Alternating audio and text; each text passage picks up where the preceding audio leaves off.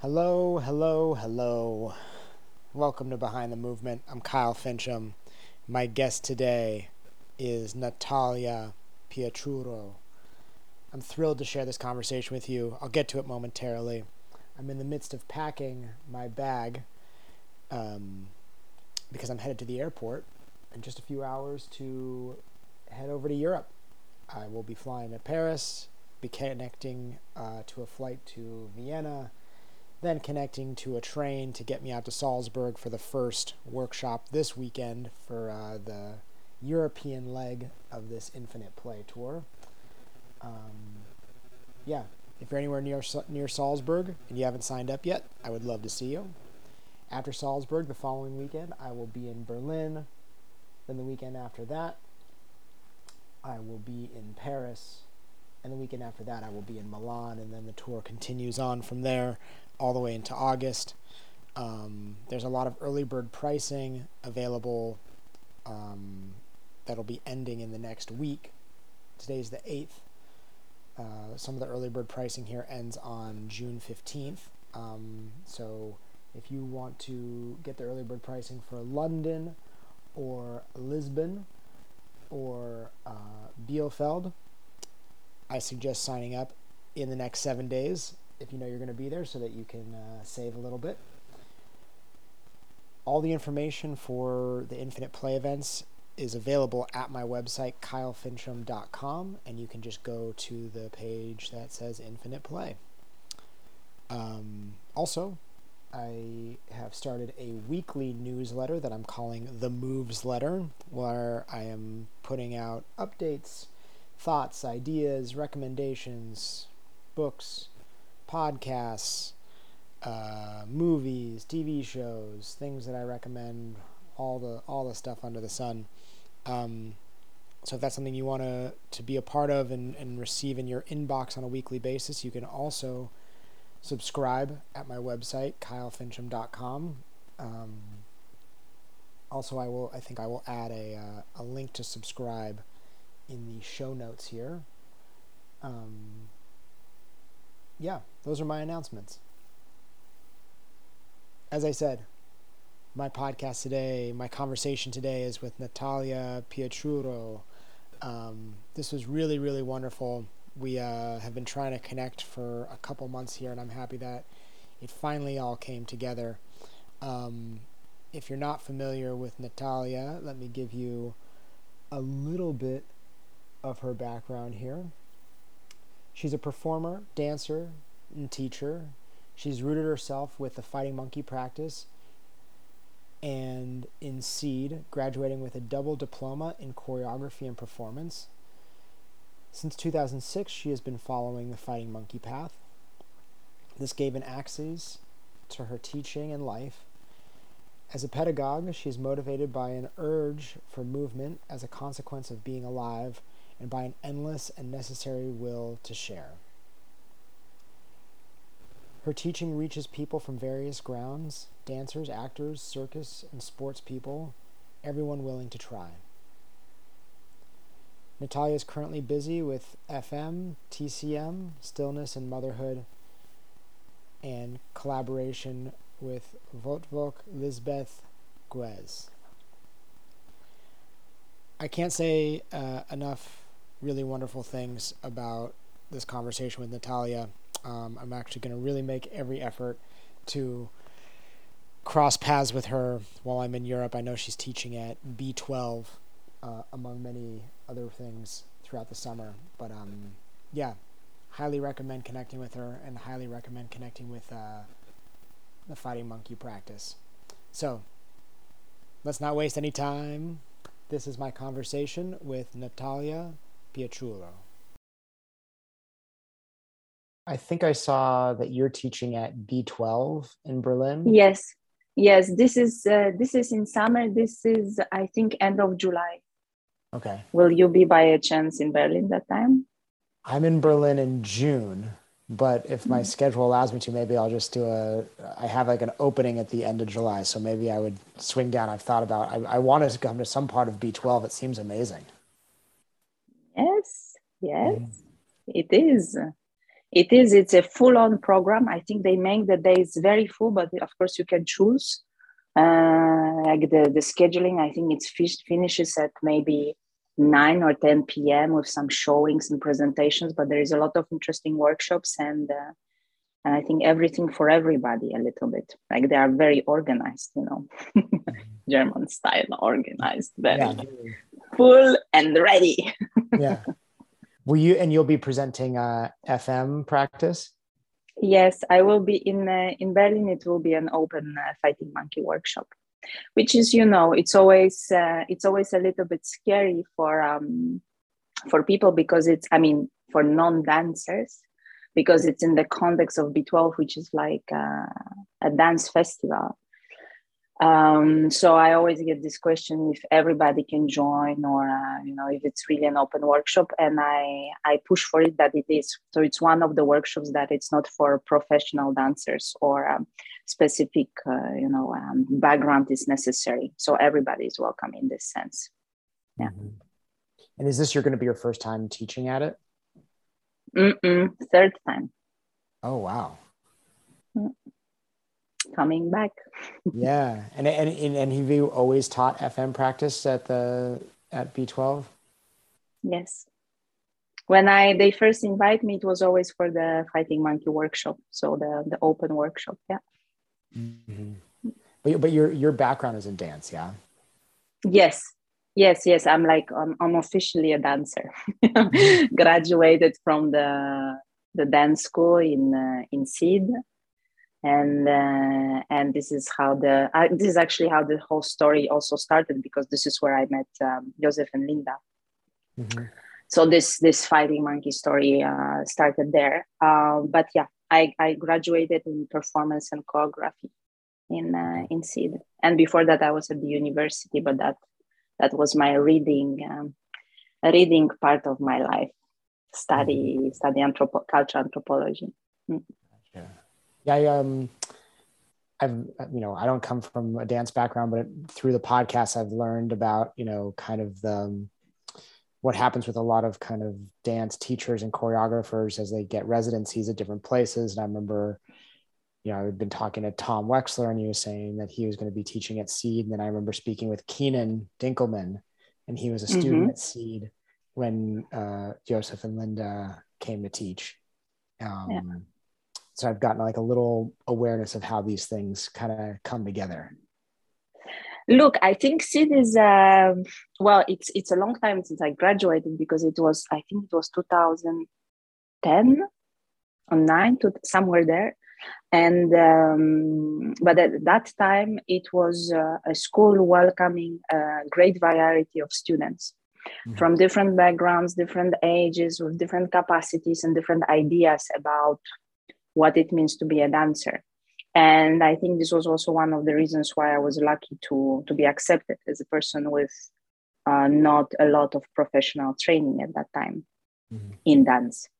So I'm not surprised that maybe when you meet people from various backgrounds, but somehow connected to dance, they pass through the school, because it's, as I see it, I might be wrong, but I see it still as a very open structure. In the sense, there is a lot of guest teachers. There is sessions of from 1 week to 6 weeks.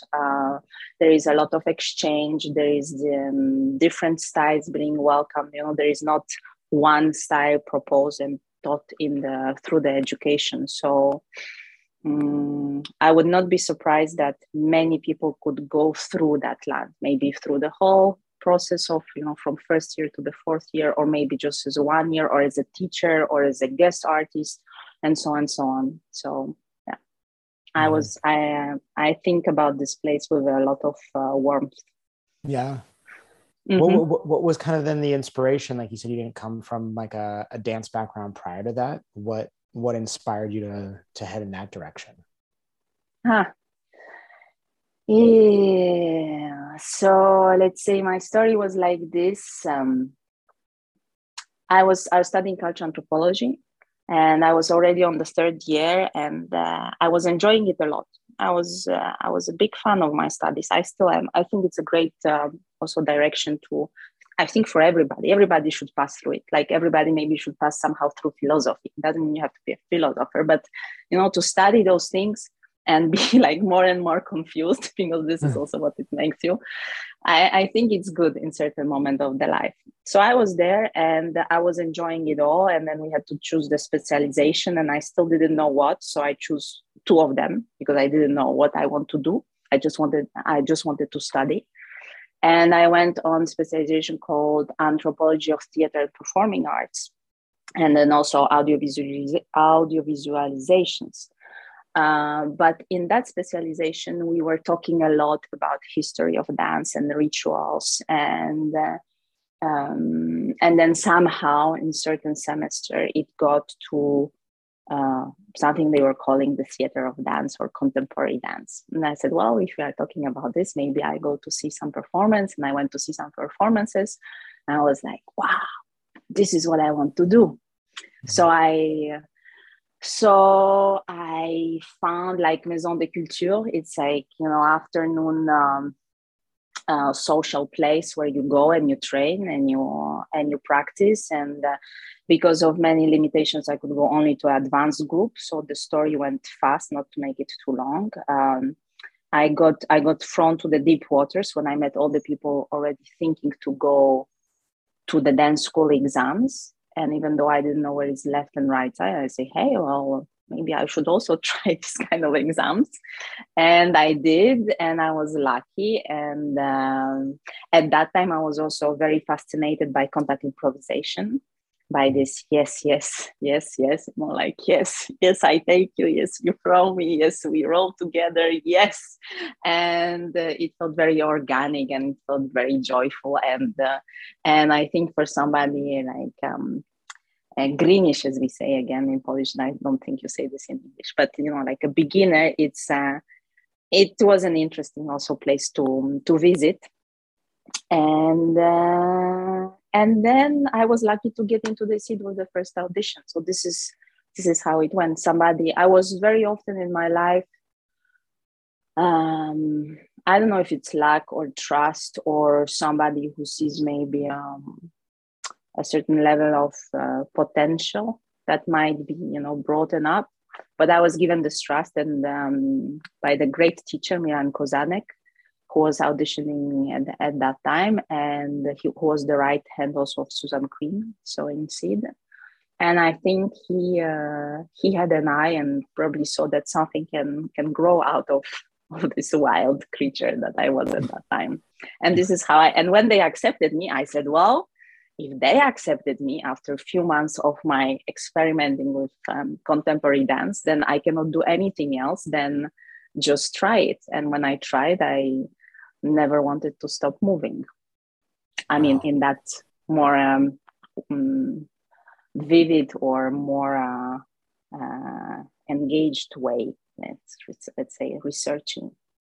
I'm curious, because you were talking about how like you were so kind of taken by like cultural anthropology and ritual and these types of things. I'm curious, like, if there was some, like what you saw, like when you went to watch dance, that like, if there was like this connection that you're like, oh, this is related, or this is what I've been thinking about.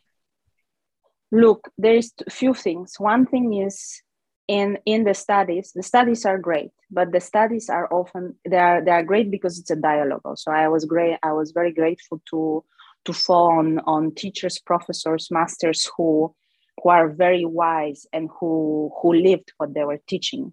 So it was not only reading the text or memorizing the text or information, but it was an critical thinking action about those propositions. Nevertheless, it stays on the level of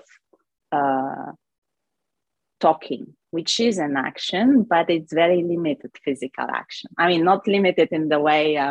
it is one of the best way we can communicate, but it's still talking about things, yes? And there is a lot of theories and a lot of concepts and a lot of smart words, especially about things in the past that we cannot tangle anymore. You know, because if we are talking about Mesopotamia, ancient Egypt, there is you go through the stones and bones and archaeological and all the leftovers, and then you try to somehow make it up together. And it was a huge contrast when I saw the dance, like theater performance, physical dance theater, where there were not only words, but also movement. And I say, okay, this is how things can actually speak in a very direct way, like the body can speak. So I don't know if it was tiredness from the studies, or it was just the fact that maybe expressing myself with the body was missing, or maybe somebody says, this is my language, this is the way I want to express myself. I don't know. I like also to talk. There's nothing wrong with talking. I love to have conversations with people, but I also like to feel them, not to touch them, to push them, to pull them, to be in the space and see how they interact if I make a step forward, how they interact if I close up the space and open the space, or if the space starts to vibrate with the jumping bodies. So I think this was the biggest seduction part, like this physicality of the body in motion or body in action. Mm-hmm. Yeah, I feel like, and I'm with you, I love to talk, clearly, or I wouldn't do this, but, and I also like the, you know, kind of like being intellectual about things and kind of picking pieces apart, but I realized that there's inevitably a limitation, because like talking about things is not experiencing things, but like they can dance together, right? But I think we're almost in this like age where there's like a lot of just the talking about, and I think about that a lot with some of the things that I take out there to share. And I'm like, oh, there's a lot of people talking about some of these ideas, but like, you know, where is it where we can go and feel them, experience them, like put our emotions into them, you know? Yeah, just do. I mean, this is like a cliche and it goes, but really just doing the things. And also I think if people would actually do more things than talk about it, there will be also less judgments and judgmental aspect of our society, which I think is maybe not one of the virtues. You know, I think we could get really worked on that. So as you say, there is nothing wrong with talking, with speculating, with sharing the experience. This is also how we are where we are through communication, yes, through sharing the stories or talking from where is the food or where is the danger to expressing how much I like you, or to expressing how to survive the winter, and then maybe how to not to get lost in the city, or explaining your kid, please don't lay down in the middle of the street, which I experienced today, just straight from your life, you know, like, don't do this. But it was during the action. So then we have to have an after talk, you know, the after talk about this experience, but only sitting and imagining things. This is also what I tell in the coaching to the people. If you have a trouble to solve, or if you have an issue, or if you have a wish or a dream, you will never know until you try. You have to try. It doesn't mean you have to throw yourself all the time into the action or to the deep waters or into the unknown, or it doesn't mean you always have to say yes to things, because it can go in many different aspects. But it means putting things in motion, you know, not being, not taking the words or thoughts, because this goes together. It could be an internal or external monologue, but it somehow can bring you to the closed loop. So it stays within itself, and then it's just like this dog eating its tail, and it never goes out of the box. And maybe even in the worst cases, you start to create the scenarios that never exist, and you just start to live in your head, because maybe I should say this, or maybe I should do that, or maybe if I go to that country, I will behave like this, or maybe if I say yes to that job, I will be not happy, and so on and so on. But you never know, you just do it. And it's better to do and fail or try and fail than never try. And this goes also straight into the practice in the studio. I say people, sometimes you work with people and they say, I'm sorry, I lost balance, or, you know, you do partnering and they say, I'm sorry, and or they feel uncomfortable. And I say, no, it's good, because if I see you try, I see you are alive. You want to make a risk.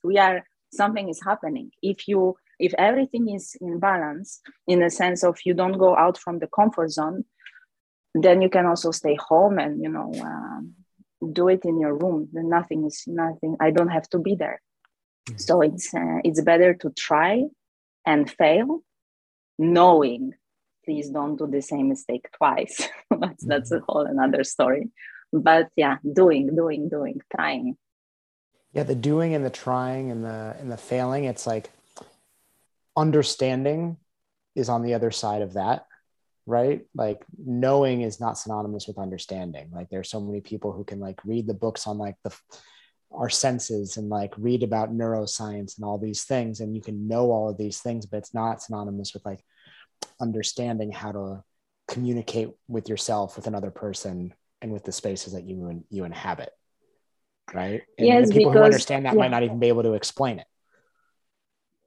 Yes, because knowing it's not a fact. Knowing it's an action. And since it's an action, it's emotion. And since it's emotion, it's a constant change. So this means also what I know today might be not the truth of tomorrow. Like, what is the tomorrow truth, you know?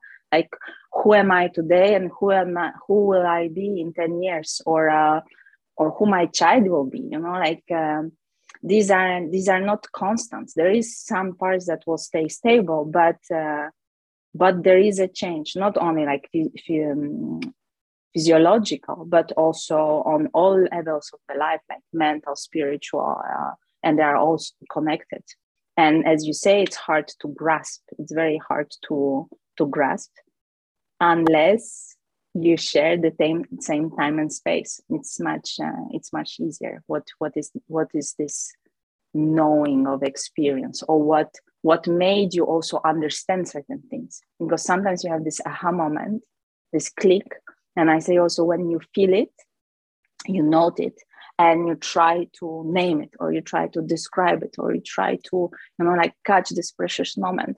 But it's almost like uncatchable, because it's that's why you need maybe poetry, or that's why maybe you need words or metaphors or all the practical things that they were around, so you can somehow map it and maybe try to reconstruct, or maybe see certain pathways or similarities. But those aha moments, when they come, it's like something clicked and you don't actually know why, but this was this process of knowing when the puzzle went together, and then it did this, and then it did this again, you know? And it feels very frustrating, because sometimes it feels like this Rubik's cube that you have it, you buy it, and it's a perfect cube, and then you just do 3 movements and then it's gone, and then you spend 1 month trying to go back to this aha cube moment, which looked so perfect in the shop, but you just cannot get it. And and let's see if it appears again. Well, it's you're talking about this like thing that I think about, where it's like, I think we almost like celebrate the knowing, or celebrate having the achievement, more so than like celebrating going through like the development of like our understanding of how we learn or how we tinker, you know, because I think that each person does it in their own way. And like the more we're exposed to those opportunities to have to tinker, even though we can't articulate it, we can start piecing together like our way of doing it. Yeah, but this starts very early. If you look, for example, at the educational system with the kids, our kid is not yet in the school, but I'm already thinking about this, you know, how to support him on this part of the life, because already in the early school, you are not often, most of the times, I'm not saying there are not places who are not doing this, but often you are just said what you have to think and how you have to think and what you have to know. The process of learning is this, it's very standardized. You have to sit, you have to read the books. We have all the same books, or at least in the same country, there's the same books, or the same canton, the same region. And you have to spend the same time amount in the class, and you have to listen to this teacher. And if you cannot concentrate, or if you cannot stay quiet, or if you, I don't know, whatever, you just have to fit in this kind of a frame. And then comes also the question of how the teacher is passing on the information. And this is on primary school, this is high school, this is also university level, of course, with certain examples. But the action of knowing or understanding is not so prized in the world, because how could you sell it? You cannot sell it. You can sell what you know. You can sell, I know this, and I will tell you if you pay me. or I know this, so I'm going to write a book about this. Or I know this, or I have this skill, or I have this talent, or I have this secret knowledge, you know, how to make gold out of, I don't know, mud. And if you stay with me, I'm going to tell you how to do it. So who cares how you arrive to this point? Nobody cares about this. But I always use this, you know, in the practice, we often use the image of the mountain. And when I work with students or practitioners, and they ask me questions like, okay, so how, like this precise, like they want to know some kind of a secret, even though there is no secret, but they want to know the secret. And I say, look, I could tell you the secret, but imagine it's like as if I go to the mountain and I tell you how wonderful it was there. So I wake up in the morning and there was this light dew on the grass and the birds were singing the stories, but you know, the ancient stories. And, there was the sunrise through the horizon, but it looked like it's angels rising its wings. And then there was this distant humming and so on and so on. And I can tell you the story, and maybe you even like the story, and maybe you remember all the details, and maybe it even inspires you. Hopefully it inspires you to go to the same mountain and check if I'm lying or am I saying the truth. You know, this is what I say, because I can tell you, oh, why we are doing this movement, or why, for what is this?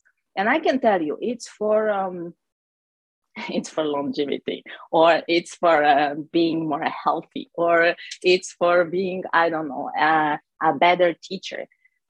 And you can trust me. And hopefully what I'm saying is not a lie. I mostly don't lie. Especially to my students. So hopefully you can trust me. And I'm very grateful for that trust. But without your experience, without you going to that mountain and checking if there are the angels and if there is the dew and if you can hear the humming in the morning, it will still stay a story. And some stories are necessary, because this is how the myths are being passed. This is how the tradition, this is how the roots are being grounded in the earth, because we know where we are coming from. And you need those old time songs, those voices of the past, that they are nourishing us in the present. But hopefully you have also some critical thinking or action upon them. And this is also like going into the mountain by yourself, or experiencing by yourself, or thinking for yourself. So this process of thinking as a process of doing, taking the action, not only having the knowledge as a, and I was on that mountain and I made a photo and I will sell it to you. And then you can put this photo on in your living room. This is a little bit how it goes in today's world, no? Mm-hmm. Well, there's that feeling too, where it's like, well, then people think they need to go to the mountain, but what's most important is to get to the top as quickly as possible. And they're like, oh, well, I'll pay all the money I have so that someone will get me up there so that I can get the big view from the top and I can post it to Instagram. When like the thing that you're talking about is like, it's to go to the mountain and to learn how to go to the mountain, and then learn how to move up the mountain and across the mountain. And learn how to see it, feel it, taste it all along the way. And maybe you get to the top, but who knows? Exactly. And then it goes a lot, you know, there's so much storytelling. And now I can also paraphrase from Joseph or from Linda, is that the question would be also how you would not tire yourself, or like we always say, do not use, abuse, or misuse your body. So how would you not do any of those things during this journey, whatever journey, because now we are talking about the mountain, maybe some people are like, what the hell are they talking about? But it could be your morning workout, you know, or it could be your evening stretching, or it could be your practice, or it could be your work in general, like work in the office or work in the kitchen or work in the theater, whatever you do. How would you approach those actions, staying more truthful and honest to yourself without abusing and using and misusing your physical and mental self? And this is even goes even more deeper, because this is not only about going to the mountain and coming back with a not sweaty but clean shirt, and maybe not worn off shoes, and maybe not completely whacked that you have to rest for 1 week afterwards because you are so sore, or maybe you have inflammations everywhere. But it's also the question of how would you walk, not to destroy the landscape, because if you ever been also to the high mountains or more touristic regions, you know how the tracks they look. They look like rubbish tracks. Like high, worse than a highway stuck in the traffic jam on the summer way from Croatia to Poland, you know, like everybody just opens the window and throw the trashes in the 6-hour jam. It's a catastrophe. Your Zen capacity are very limited in those kind of situations, like confrontations. So how would you go through the landscape? And this is the physical and environmental and also social landscape without abusing it. How would you be respectful to yourself, to inside and the outside? And then, of course, the aspect of, then if we go even deeper, how would you take time or energy, and time and energy, they also go together, to find your own ways? So not to go with the map, or not to go with, you know, you say, oh, there's red, blue, and yellow. Oh, and there is black, I'm going to take the black. But what if you don't take it blue or yellow or red, but you go like in between and you try to see how is your orientation, how well you can read the signs, and how much you can enjoy this. But also then you have to take care, because maybe it's from greediness of, I want to be the first one who never walked this track, you know? So it's like a constant game with yourself of bringing you back to yourself and seeing what is like the motivation, or what is actually calling you or talking inside of you. Mm-hmm. It's a complex thing. When you're talking about it, I feel like it's also kind of challenging this kind of common idea, at least here, of like to like win or dominate something, you know, to like win or dominate your body, or win or dominate the other person, or win or dominate the space or the landscape you're moving through. And what I feel like you're saying is like a big piece of that is like letting that go, right? We're not here to dominate something because it's not terribly efficient to like try to dominate everything. We want to collaborate with the things and the people and ourselves. Yeah, and this is connected with the fact that I think we are the only animal on this planet that really truly believes that it was made, the planet was made for our service, you know, like it's as if as we came out from extraterrestrial dimension, and we just landed here and we say, well, thank you, Earth, this is great. And now we're going to profit. So we're going to take this and we're going to destroy that. And we are not a part of the thing. We are the same part as the ants and the cockroaches and the ants and the cockroaches and the dinosaurs and the deer and the whales. We have the same rights. We just have a little bit more of consciousness and a little bit more of power, therefore. But we are actually like a huge virus or bacteria, actually like a virus. If you look how we behave, we really behave like viruses. That's why it's so ironical now with the last years. But anyhow, so this problem comes with a very funny dichotomy created by us, between us and the world. It's like me and the world, me. But we are part of the world. As we are not owning the body, we are the body. This is what we say. I mean, in the practice, we also say this is like, we are the body. You are not owning the body. You are part of it. You cannot take your head away and say, well, this is my head, this is my brain. I'll take your brain and leave that. Maybe it's going to be possible in a few years, but I hope I'm going to be dead already. But for the moment, everything is connected inside, yes? So in the same way, you have to understand, and it's very hard, that we are connected also with the outside world, with the environment, with the planet, with the domination, as we are with our own soft body. And if you want to dominate it, well, first of all, it's kind of an unhealthy power game relation. And second of all, this domination will end with some kind of sadness or some kind of a pain.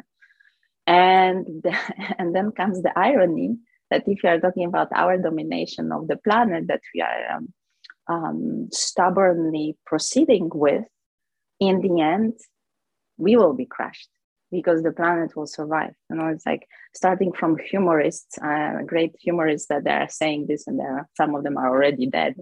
Maybe it's better for them. But, you know, it's like the planet doesn't care. The planet will survive. We are going to this thing, like disappear like the dinosaurs. And it's going to be sooner than we expect, because it's just one meteor, or maybe one more degree in the temperature, or maybe, you know, another storm or something. And then we are gone. And the planet will recover, like the Earth will continue. So this is like this irony of thinking we are the masters. And I think this is on many levels, we as a human, we have this wish also to accomplish, this wish to be a master, or this wish to have, you know, a certain degree or certain position, or to prove something to the others, even more often to the others than to yourself. This accomplishing, which for me, and you can disagree on everything I'm saying, but for me, it's very strongly connected with actually not knowing what the hell I'm doing here. You know, like why am I? What am I living? Like, if you don't know, then there is a greater need to prove yourself, or to find this outside reasoning. And that's why I think it's strongly connected. When you were talking about The Earth Doesn't Care, it made me think of this George Carlin documentary that's on HBO right now. Did you watch it? Yes. Yeah. And he does the bit about, like, it's like a dog with fleas and it's going to shake us off. Yeah. But I agree with you, this feeling of like not feeling meaningful or not feeling purposeful. And I know it's like it's just one of these like hot topics about like, you know, meaning and meaning making and things like that. And I do think it's difficult, but it's like we have this, like, what we've evolved to biologically is not remotely close to what the world looks like now. Like, we haven't evolved to the place of like being in totally sanitized environments and not having our hands in the dirt of life and feeling things in all the authentic ways. So we have this, like, I always say this, like, malnourished nervous system, right? Because it's there to like smell the smells and hear the hears and touch and do all these things. And I don't know what meaning is, but I know that like the times where I feel like I feel meaningful, and when people seem to feel a sense of meaning or purpose, is like when their nervous system or their body is asked to interact authentically with the world. Yes, but you know, this we have to be careful, because I think you belong to one of the dinosaurs, like me. And I think many people would not agree with us, in the sense, we don't know, like, the evolution doesn't have a plan, yes? It just goes with whatever is available, in the sense of, I think how we are, it's the best what could evolve through the years. It's like, this is what we got. It could not be different in a way. With this evolution, we are where we are. We still have senses, as you say, because you are talking about the smell, you're talking about the sight, the touch, but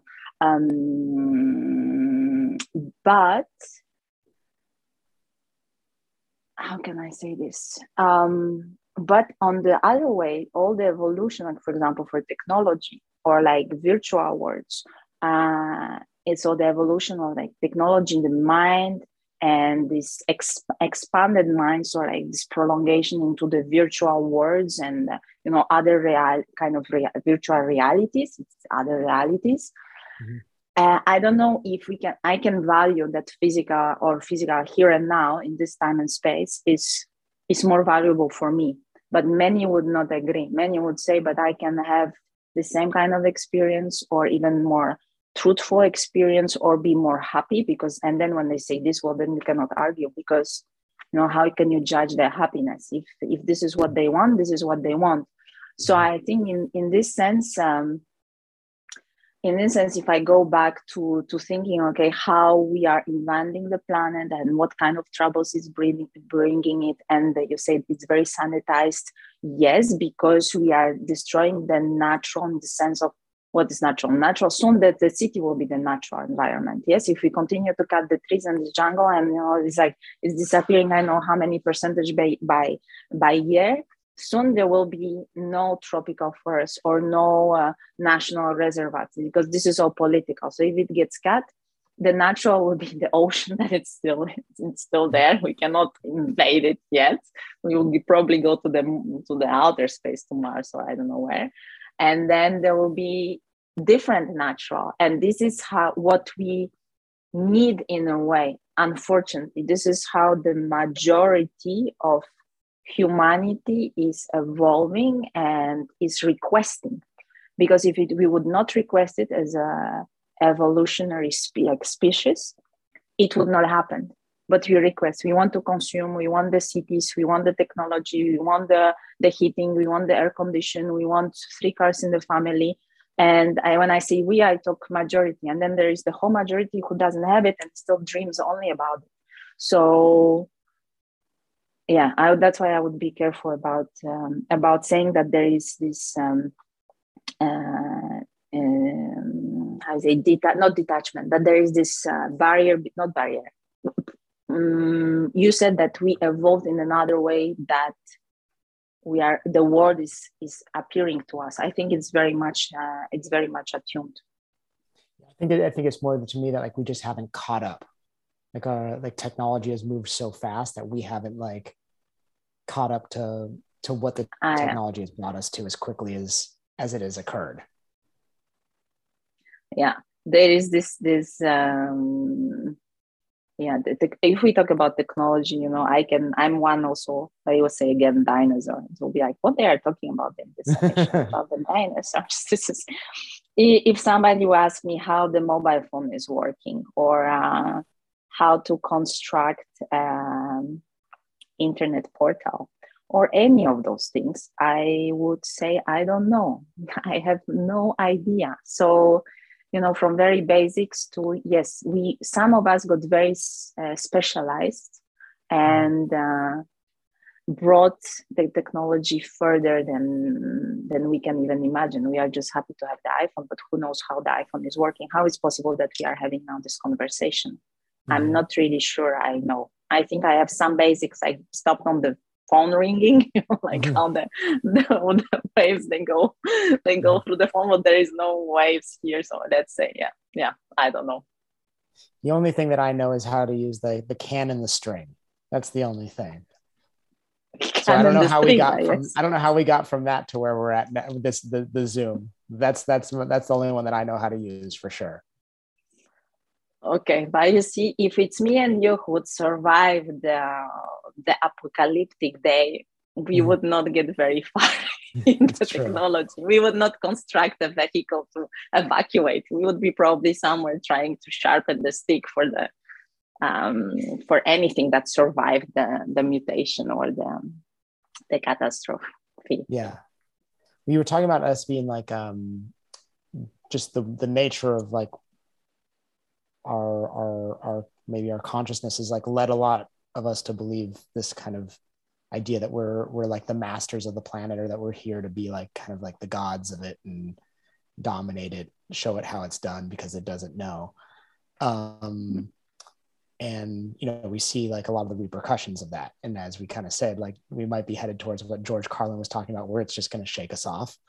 And I know you were talking a lot about your kind of education growing up. And I read this book recently called Come of Age by this guy, Steven Jenkinson, who I'm a big fan of, and I had on the podcast a long time ago, but he was in the book talking about in certain cultures, this idea of being exposed to the wilderness. And there was like, it was often a tradition or a ritual as like, as you came of age to mm-hmm. have to go and spend some real time outside of like the human world in the yeah. wilderness world. And he said something that I thought was really profound. And I don't know exactly how I read it, but it was the idea that like it was important to go out there and remember that like in the wilderness doesn't care that you're human. Great. Which I thought was really interesting. Yes, because then you can understand it also. Well, you could say it, okay, it's by the greatness of the wilderness, mm-hmm. but it can also mean that if the wilderness would have the consciousness, it would perceive us as one, you know, like without the division or borders or not the special kind. It would be like just one and these networks of beings, like in the nets, all connected. And we are just maybe a little bit more, or a little bit crowded. And then one of the visitors, you know, not like an isolated special creature. So it's very beautiful. Mm-hmm. I think it's very humbling each time, you know, I have an opportunity also to be in an open space or more wild environment where there is, you know, no electricity or no network of phone or no human in, let's say, a few kilometers or some kilometers around. There is this great aspect of not only quietude, but quietude not from this romantic point of view in the sense of, oh, how beautiful is the landscape, but this quietude of anything can happen, and I'm just a little bit more respectful to listen, to observe, and of course, you know, it could be the night sky in the desert or somewhere, and you can appreciate this night sky, but you should also think about the scorpions or everything else that is around you if you don't take care of the fire. So there is this quietude, but also.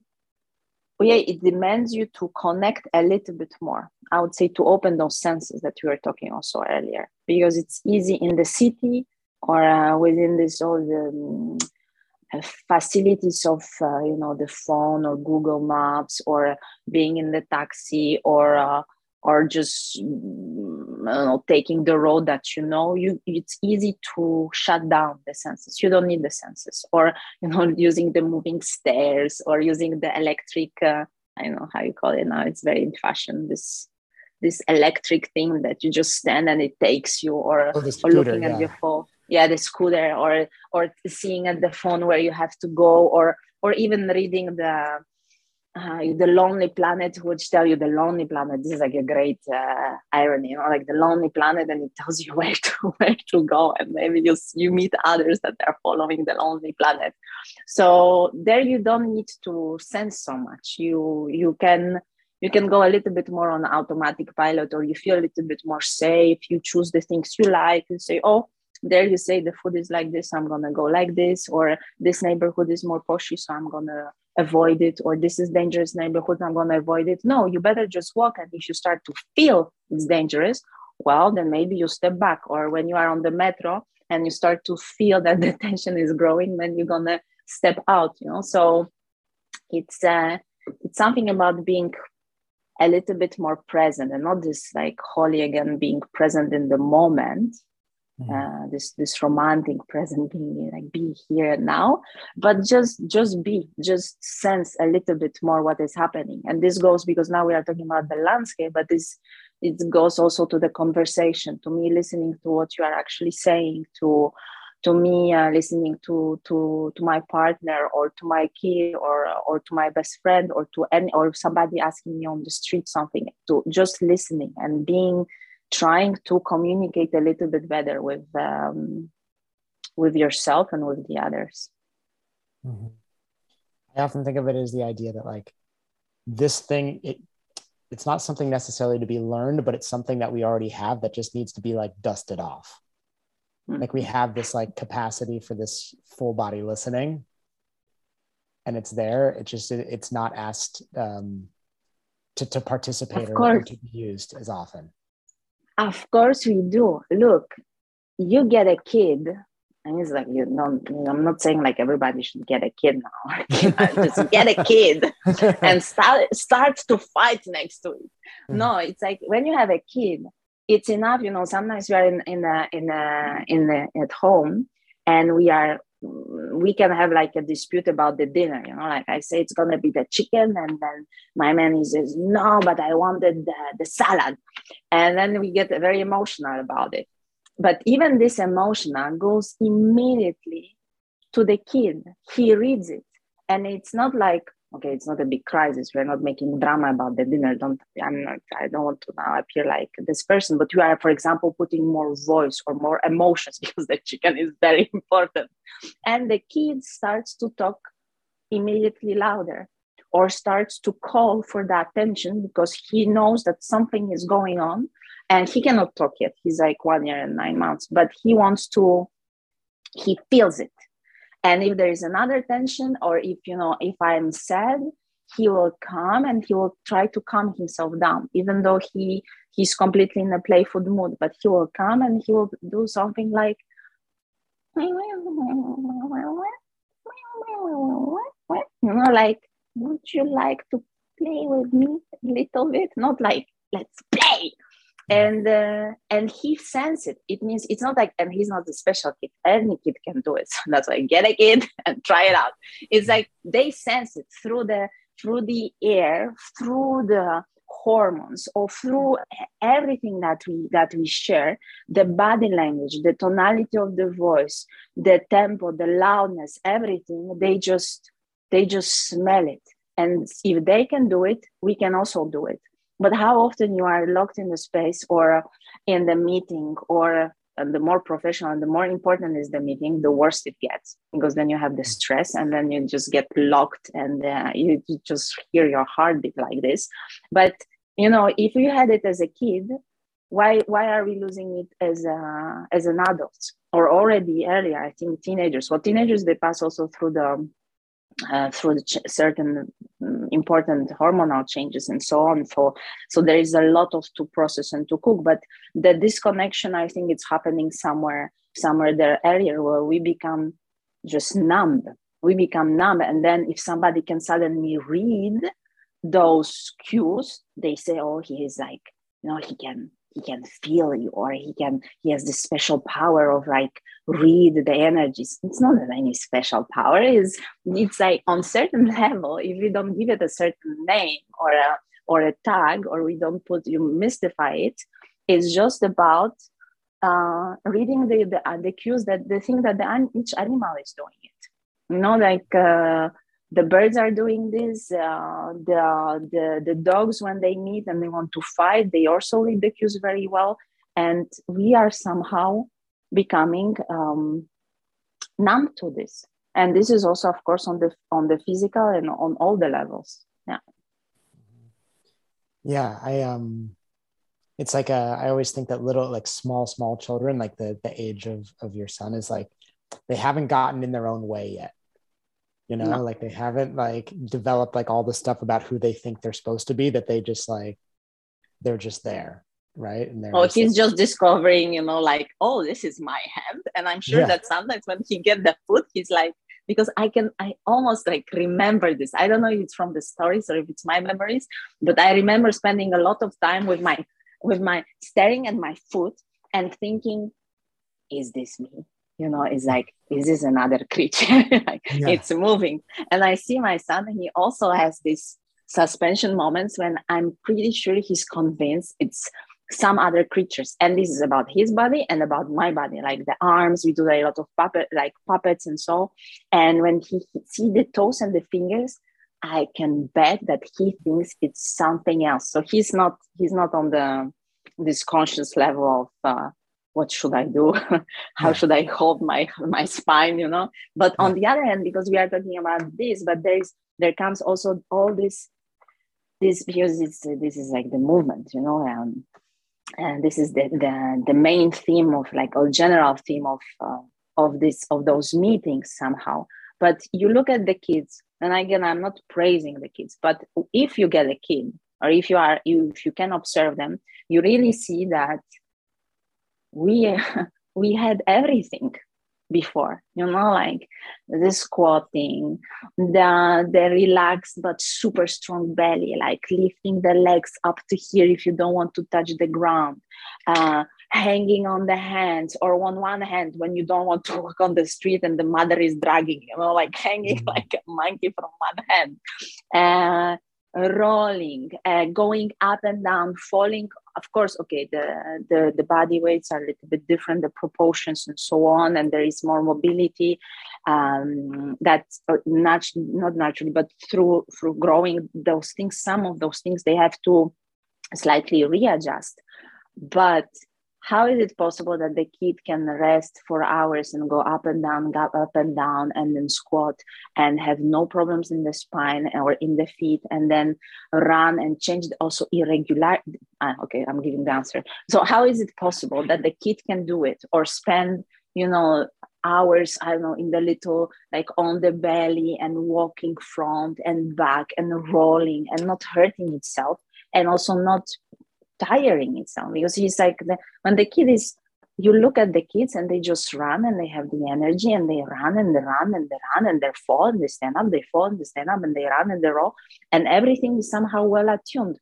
And then something happens, some tragedy, like a worldwide tragedy to our bodies that I'm not saying, because I'm saying squatting, okay, it's not like everybody has to squat, but it is a great resting position.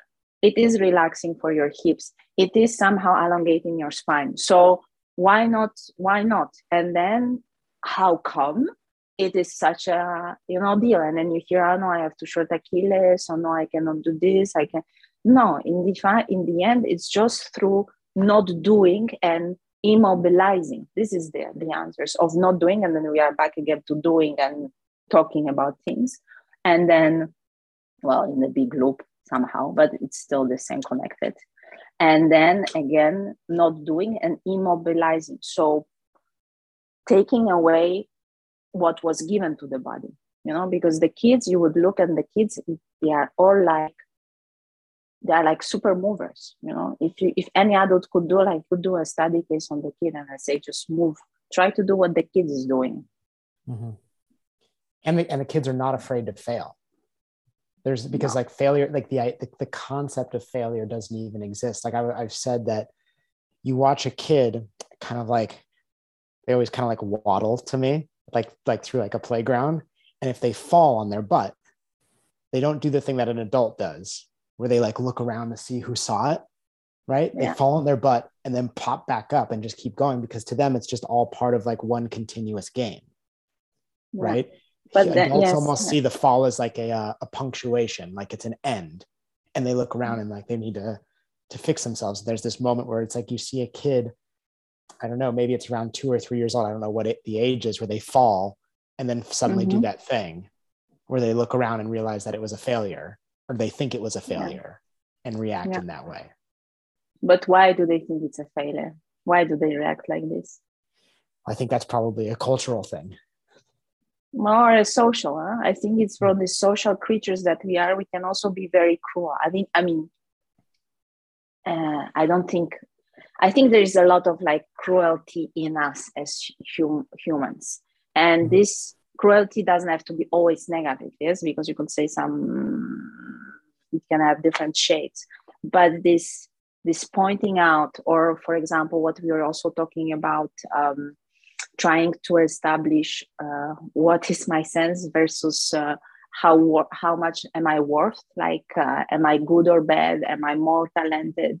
Am I doing the right or the good things? These things, you are not born with this. This is inhabited by the education, so by the social interreactions.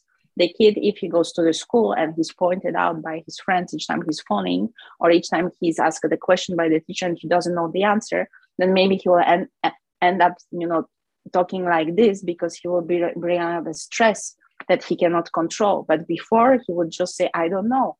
And what is the deal with that? I don't know. If it's the first time I hear the question, maybe it's easier to say, I don't know. Or maybe I just like the teacher's voice and I say, I don't know, to listen to the voice because it tells me, I don't know. But, you know, the fact that you don't know, maybe you will be pointed out by your student, by the colleagues, or by the teacher himself. So And this is, again, we are back to the education and the system of how much is this winning and gratification, you know, like proving and the need of being accepted, because this we go also on the social, in the sense of like everybody wants to belong somewhere. You know, not only like you said, culturally, okay, everybody, I want to belong to that social status, or I want to belong to that movement culture, or I want to belong to I don't know what, you know, like achieve, réussite, as we say in French. You say like, so what did I achieve? Am I 30? Do I have a car and a villa, you know, or did I work with a famous company, or do I have already 3 kids? Because it can be different kind of achievements, and then depends on the country and cultures. But you need those kind of, unfortunately, sometimes we are getting lost in collecting those badges, or living the dreams of the others, or being manipulated by the 5 social forces, as you would say. So like technology, politics, culture, and so on. And we want to prove to somebody that we are worth something living, that we are worth living. Yeah, and it becomes this like a praise of and maybe sometimes only for competence, right? Rather than like maybe the praise for risk taking, or the praise for the question rather than the answer, you know. I mean, to bring it to movement, I remember being at a Fighting Monkey workshop in Toronto that Joseph was leading, and doing all these coordinations. I mean, nobody knows what's going on. Everybody's lost, you know, and that's a welcomed feeling. It's not stigmatized, right? Whereas in so many other places, it's like that you're not supposed to leave until you get it, or getting it is all that matters, you know? And taking that kind of feeling that competence is celebrated kind of out of the equation frees people, you know. It's a freeing feeling to be like, oh, well, I can take a risk. I can surprise myself, you know, like when we feel like we have to be competent, we want to limit the amount of surprise around us, right? So that we can stay in our like, in our safe, like competence bubble. Yes. There is few things you are naming here. So with the coordinations, it's kind of an extreme example with our FM coordinations, but because most of the time everybody is lost. This is like this. So there is this general chaos hitting in, and a lot of emotions, and a lot of also reactions, because it can go from hysterical laughing to crying, to, you know, leaving the room and saying this is bullshit, you know, or to saying I don't like the music, because some people even don't want to blame themselves. They say, I don't like the music, and they go away, and then to, you know, some all kinds of reactions. But I remember one of the most beautiful phrases I heard about this was from a student. It was in a specialized context, because it was in the circus school. So, you know, those people, they work with the body super intensively. They are like professional machines. Each of them has their specialization. They never stop, and they're like superhumans almost. And then they come to my to the week with me, and we work on coordinations. And none of them stopped or left, but they were very, very lost.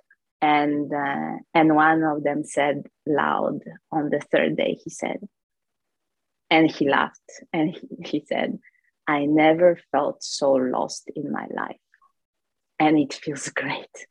And I was like, wow, this takes a lot of, one would say courage, but it's not even courage. I would say self-reflection in a good sense. You know, somebody, because you are saying like this, with being specialized or being on certain level, or like we have people with who are coaches, or they have, I don't know, black belt or whatever. They have some years of professional experience, or they are sports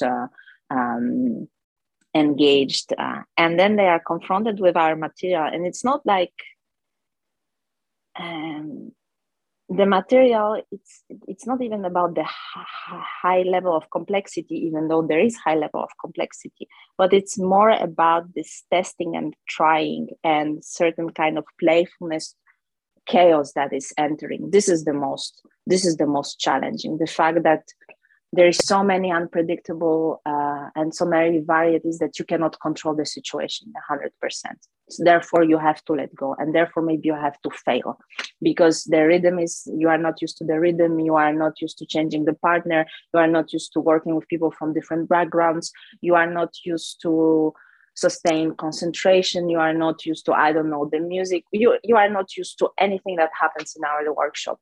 Therefore, it's you are swimming in the open sea.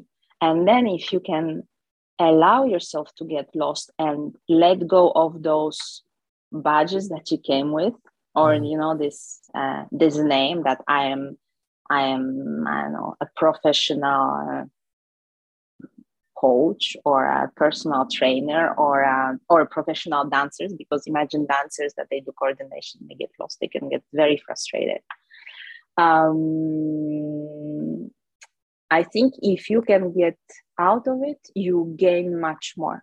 You have this moment of freedom, or this moment of maybe becoming opening the door to be somebody else, because carrying those badges or carrying the names or carrying the years of experience can be very tiring. It's like this heavy armor that is, this is something that starts to construct you. I am this, and I cannot do or cannot risk to fail or to show to what if one of my students is there and I turn out not to be capable to, I don't know, stand on the branch in practice or escape the rope or whatever, escape the practice ball, or talk in the crowd because maybe we ask you to talk or to sing or whatever. Anything can happen in our workshop. So if you are able to say, I let go, I don't care, but in a good sense, I do believe you gain like a whole new life almost. Maybe not it's not like, in the sense, I'm not saying it's a life-changing experience, even though it could, but for the moment you almost become like a kid, like this free kid that doesn't care. Well, this is kind of an experience you might have during this kind of a work, and it can be very nourishing. And while we're mentioning also this longevity or this idea, it can be very refreshing, like being a kid again. Mm-hmm. Yeah, it's that willingness to get lost is a thing that we don't have much in our world today, right? With like Google Maps and all the things that kind of prevent us from getting lost. And even in movement or in fitness, it's like there's always programs and protocols and things that like limit the feeling of lostness, when maybe the lostness is precisely where the magic might be. Yes, because you need nobody. Okay, look, to get lost, you need time and energy, and we are in a great deficit also of this.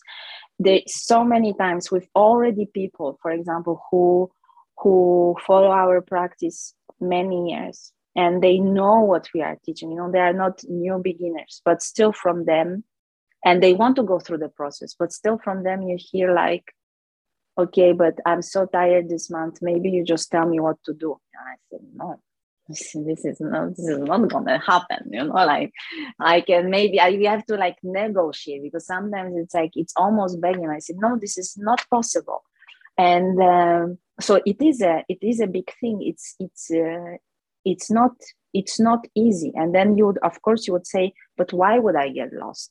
Like, what do I get from it? Like, we are again to these badges and getting, like, what do I get if I get lost? Apart from the fact that I could die, because if you get lost in the forest or in the city, you don't know, or in the middle of, I don't know, let's say another continent, because in Europe, maybe it's not possible, but you could still die, I guess, if you get lost. But imagine you get lost somewhere that you really don't speak the language and you don't have any attributes like money or card or like that you can bargain for your life, then why would you get lost? Like, what is the profit? How would you how would people value or sell it? Like, get lost with me.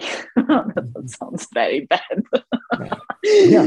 That sounds actually very bad. You know? Like, no, I will show you the way. I have like, this is the enlightenment path. The tunnel is there, and we know what is at the end. This golden growl or whatever, winning or some kind of a badge. But nobody wants to get lost. Mm-hmm. It's like wasting time. You know, like I have one of my best friends. We write letters to each other, and some years ago, she from very long to very short.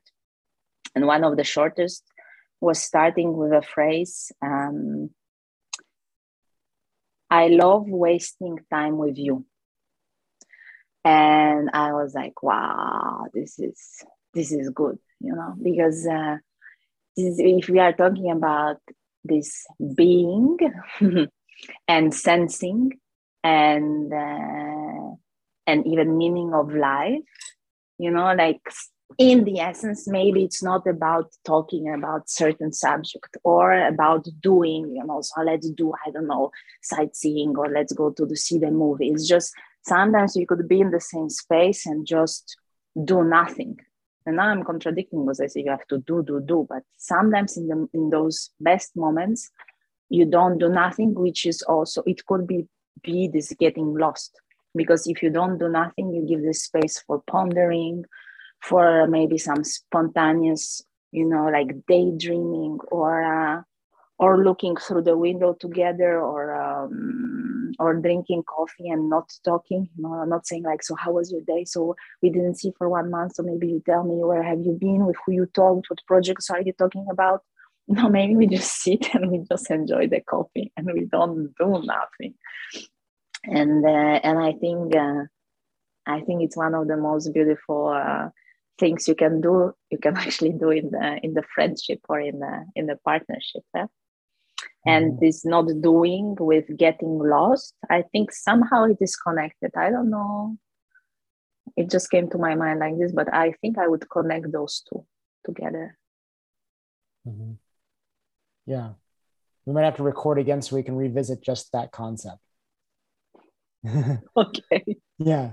But I feel the same way. Yeah, you know, you actually, like, when you said that, what you in the letter with your friend that the loving wasting time together, that like gave me goosebumps when you said that, because I used to talk about a friend of mine who passed away a few years ago, who was like a really great friend. But I used to say what was amazing is that like we could sit in the same room and we could do things together or do nothing at all. Like we could talk or say nothing, and it was amazing. You know, and like that's that other thing. Like that's the kind of the next space, you know? Yeah. You know, like that's kind of, as we're saying, maybe it's like that will, like the friendship is, the relationship, the interaction is of a certain place that you're willing to kind of get lost together. Mm-hmm. Right? Like there's that, like, we're okay being lost. We were okay not knowing what the next step is. Yeah. Mm-hmm. Yeah, that's beautiful. Yeah. I think that that's the thing though. I think that people think that they're not going to get lost, but lost is inevitable.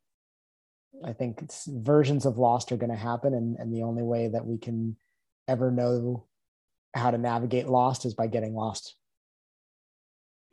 Yes. And this, you know, it's like a big circle also to what we were talking about, this need of dominating or this need of possessing or being in control.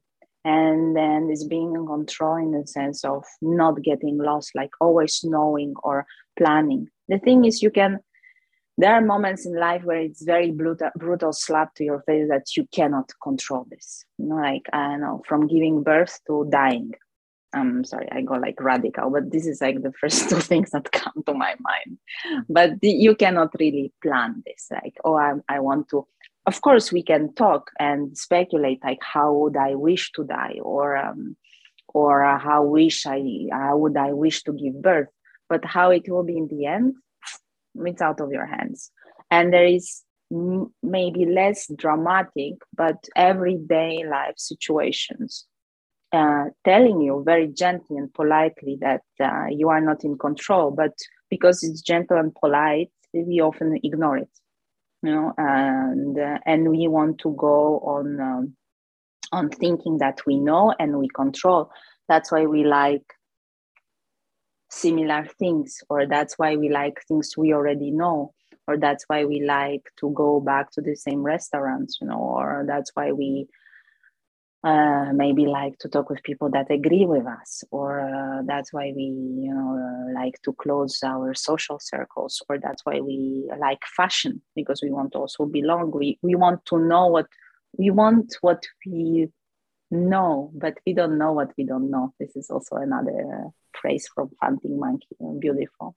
But yes, the idea of controlling, and we cannot control, because life, it is an improvisation. Even if you are a master of planning and you know you have everything calculated, there will be something out of your control, because life, it is an improvisation. It's not a fixed life, as we are all different also.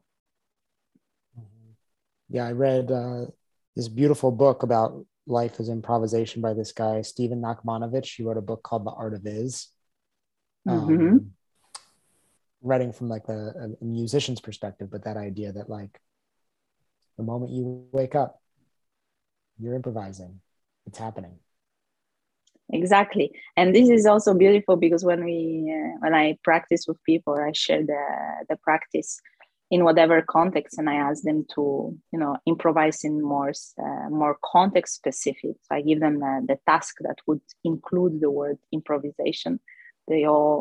Most of them open and they say, but I am not a dancer, I am not a theater, I cannot improvise. And I say, yes, you can, because you improvise every day. You just don't think about it like this, because you instantly plan, or a little bit, or readjust your plans, or you say yes and no, because it's about saying yes, no, maybe constantly, and re-saying it in rewiring, but you are improvising. So we are, and maybe this is something to remind or to recall to people, this aspect of improvisation, because this would imply a little bit more mastery, but in the respectful way of being a master of improvisation, in the sense of being a master of listening and letting go, and an attunement to the rhythm. And this means more connectivity within inside and outside world. So this would be this kind of a master who puts himself down, but he can attune the whole orchestra playing, you know? Yeah. I really wish that I was heading to Berlin while you're teaching at B12. Who knows? Anything could happen. I mean, it's not likely, but that time might be available. Remind me what dates it is that you're teaching there. 22 to 27 of July. We'll see. We'll see. We'll see what we'll see. If people want to connect with you, what's the best way to do that? I am present on Instagram. And then if you write me, I will always reply. I do have a website, which is very not updated. It's on my list, things to do. I'm very bad with those things. I think it was updated a year ago. So it's a good time. So let's say this is my motivation, and I will put some things, and there is a contact also address there. And it's very simple. It's Natalia. Oh my God, I even don't know my website. I think it's natalia.pieturo.com or nataliapieturo.com, something like this. And then if it's for like the professional coaching or workshops, then it's through the Fighting Monkey. They just contact there. But if anybody contacts me on Instagram or Facebook, I will reply. I always reply. With a little bit of delay, as you know. Yeah. No, but the delay turns into anticipation. Yeah. That was not planned. Yeah. Like the guest entering 15 minutes later. Sorry, to the show. Well, I'm just so happy we did this, and I can't thank you enough. I'm very happy also. Thank you. Thank you for the invitation.